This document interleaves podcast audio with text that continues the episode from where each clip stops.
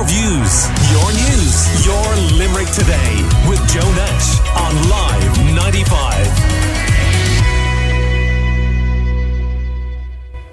as we've been talking about on the show, many children and adolescents seeking mental health treatment in Limerick and around the country do not appear to be receiving follow up care. An interim report into a review of the provision of child and adolescent mental health services found many children and young people end up lost in the system. Now, a psychotherapist here in Limerick and a good friend of the show, Judy Maloney, is with me in the studio. And Owen Dalton with the journal.ie is on the line. Good morning to both of you. Owen, um, tell me a little about this report, but more particularly, even though it's not named in it, we understand that there is a Limerick focus in part of the report. Hi, Joe. That's right, exactly. So the interim report, it's an independent review into the child and adolescent mental health services, the CAMHS service, and it's found that many children and young people end up lost in the system. And it's highlighted how in one catchment area, which we understand is the Midwest, uh, there were 140 lost cases within the local CAMHS team.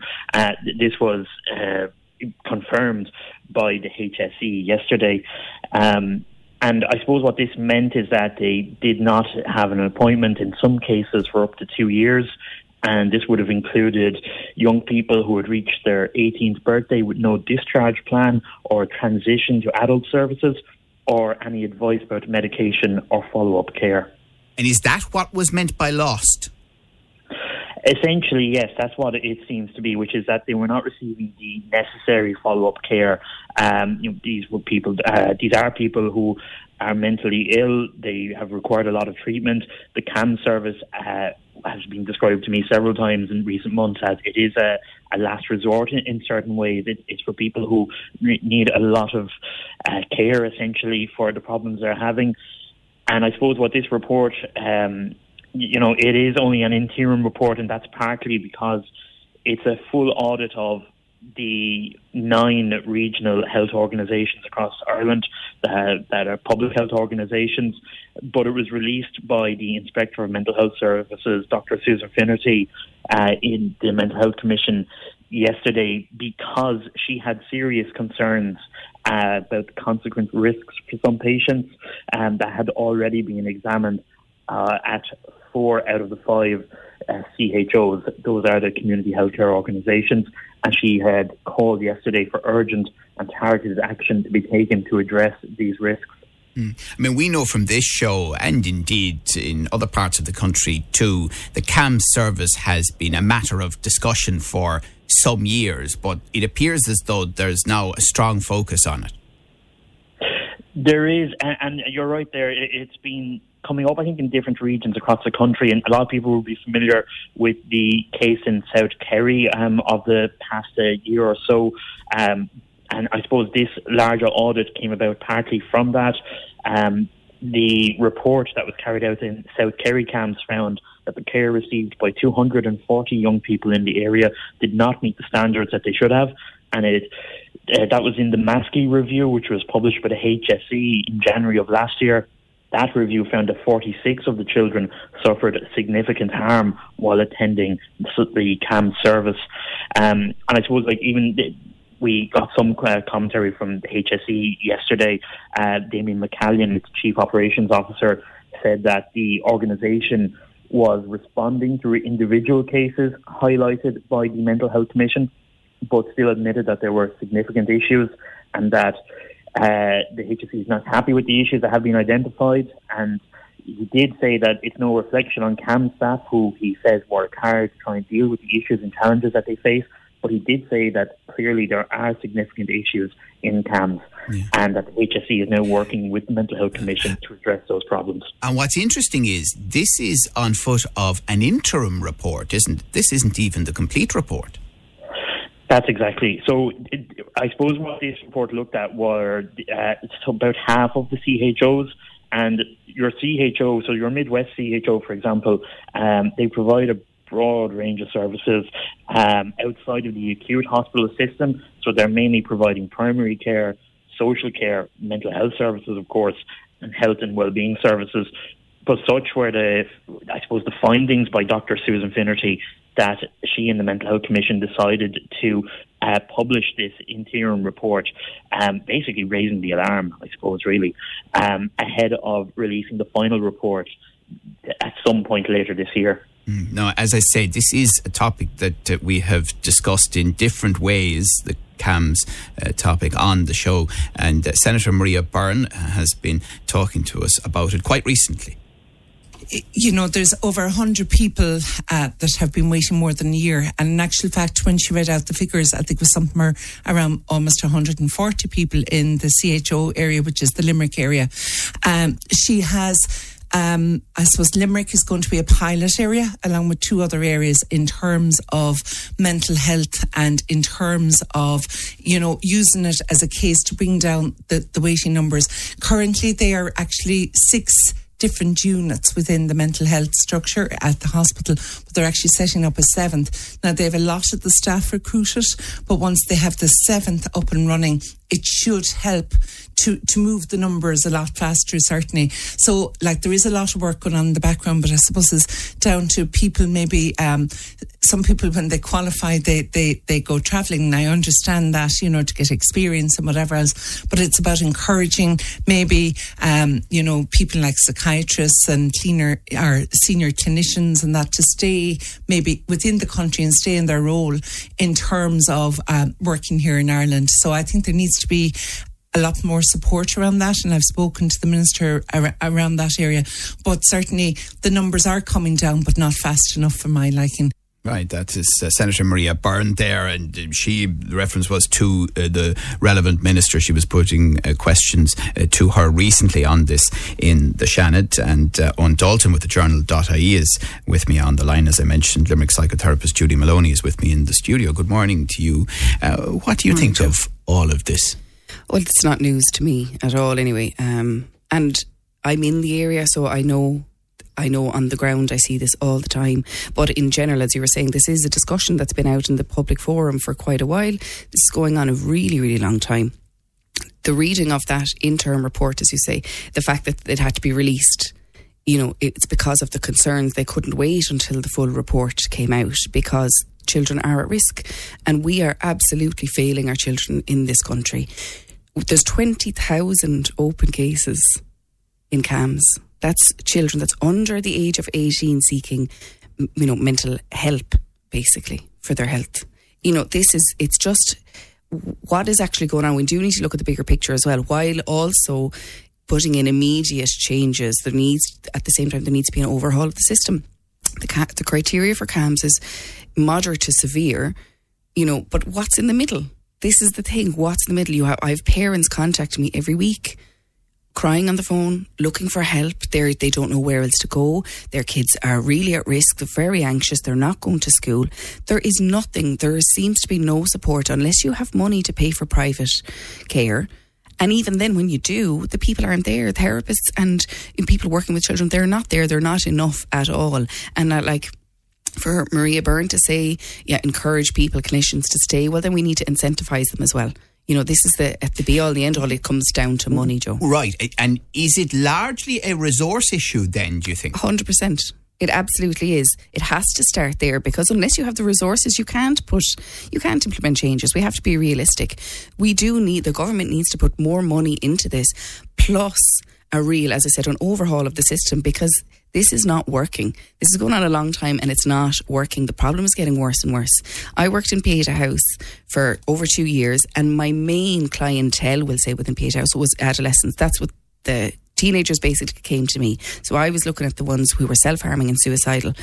And what we saw happening and what's still happening is charities and organisations like Pieta House are picking up, picking up the slack where the government are failing. That's what's actually happening here. And that's not right. I mean, we put a lot of work, we pay taxes, we talk about this community that is Ireland and making us better and stronger, and we're within the EU, and yet we have 20,000 children on the waiting list. But Judy, what you've just said there, I mean, I could probably name off the top of my head 20 charities mm. in Limerick and we've had them in this studio, who would say that a big part of what they do is fill the gap Absolutely. that the state has left. Yeah, because it, you have to think about it in real terms, right? If a child is suffering in some way, suffering with their mental health, they'll go to their parents or their parents will spot it. What's the next port of call? You go to your GP, right? You bring the child in, the adolescents, whatever, into the GP, and what does the GP has a certain amount of options there, okay? So they'll say, okay, here I've got a number for someone for, in private, or I'll refer you on to CAMHS if they fit the criteria. And they know that that child will be waiting. It is around the two year mark, and I know that. For CAMHS. For CAMHS. And, and what happens if they go the private route, if they can afford to do that? if they can afford it and if they can find somebody, you're talking about weekly therapy sessions or something along the lines of that, depending. But again, the, the therapists just aren't there. We are, as therapists, working with adolescents don't have support.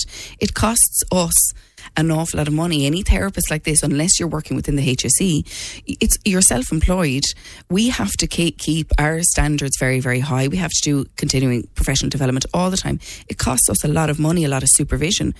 You know, they're, they, we're not incentivized either. You know, when you look at the support that's needed to keep us up to date, it's so so important mm. that the people working with children are qualified to do so. Judy, I mean, in general, what sort of mental health challenges are you seeing coming to you that are affecting children and adolescents? It's mainly uh, like a lot of it would be anxiety. You know, it's huge at the moment. We talk about it here as adults. We have anxiety, we have stress, all the rest of it. But the levels that are dropping down that the children around us are absorbing are just really, they're too much for them to handle. I know I've come on before talking about developmentally, they can't handle it. They can't, they're not old enough to regulate their emotions. So a lot of the time when they go to somebody, they need like the, to be almost taught how to do that. And I think this is where the overhaul needs to come in. There needs to be something in between, you know, nothing basically and CAMHS. You know, something in the middle, and that needs to come into the education system, I believe. That mental health talks about it. Skills, these soft skills that are actually saving people people's lives, they need to be brought into the education system so that they learn how to manage themselves, regulate emotions before they're just put on a waiting list for two years. And then a lot of the time they age out, they're past 18, and what? They have to go back to the GP, be re referred to AMHS, which is the adult mental health, and then go back on a waiting list.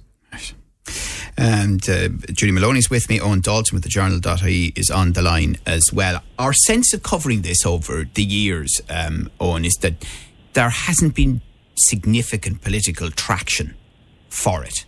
Do you think that this controversy will change that? Is there any sense from government that that'll be the case? Um, in, in one sense, it might be too soon to say. I suppose in another sense, it does feel like we're maybe uh, approaching that kind of breaking point. Um, I, I think the South Kerry issue last year was very concerning. I think for for anyone in any circle, um, and that this has been that scope has been broadened out.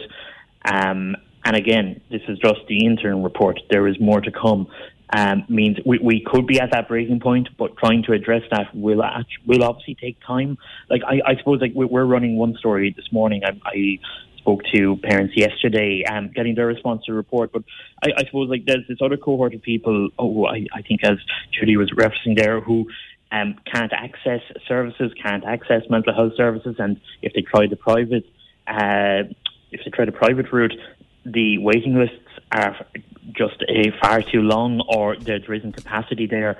Aside from the money issue, um, and you know, like there was there was one team that was launched in the past twelve months within CAMHS for uh, people with intellectual disabilities, and this uh, report uh, by the Mental Health Commission yesterday, I mean, that found that the uh, staffing levels there were at 23% of the recommended level.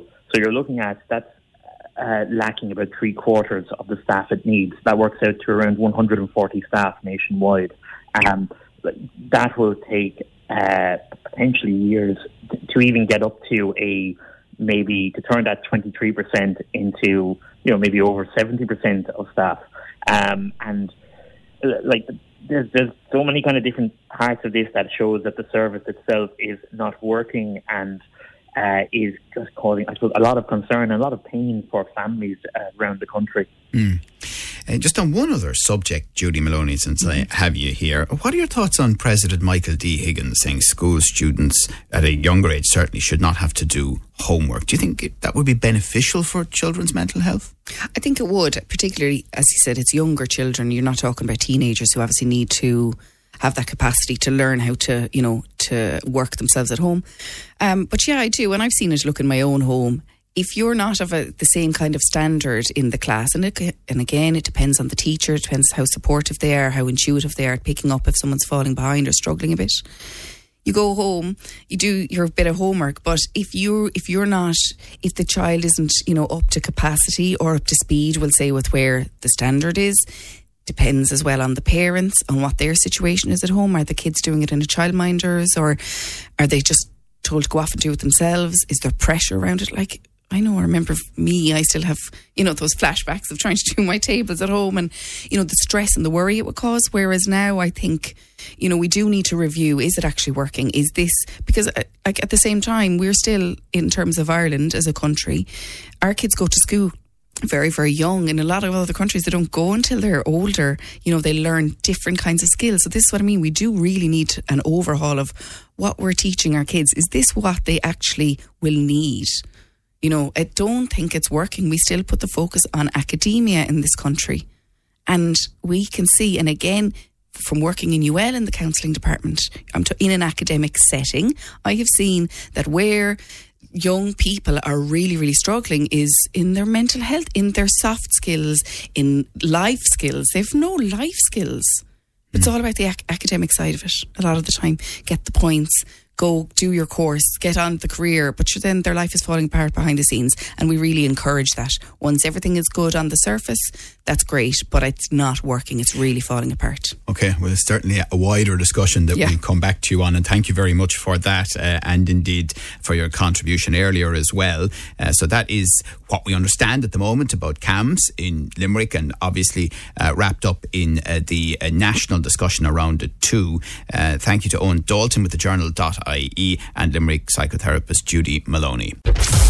Your views, your news, your Limerick today with Joe Nash on Live 95.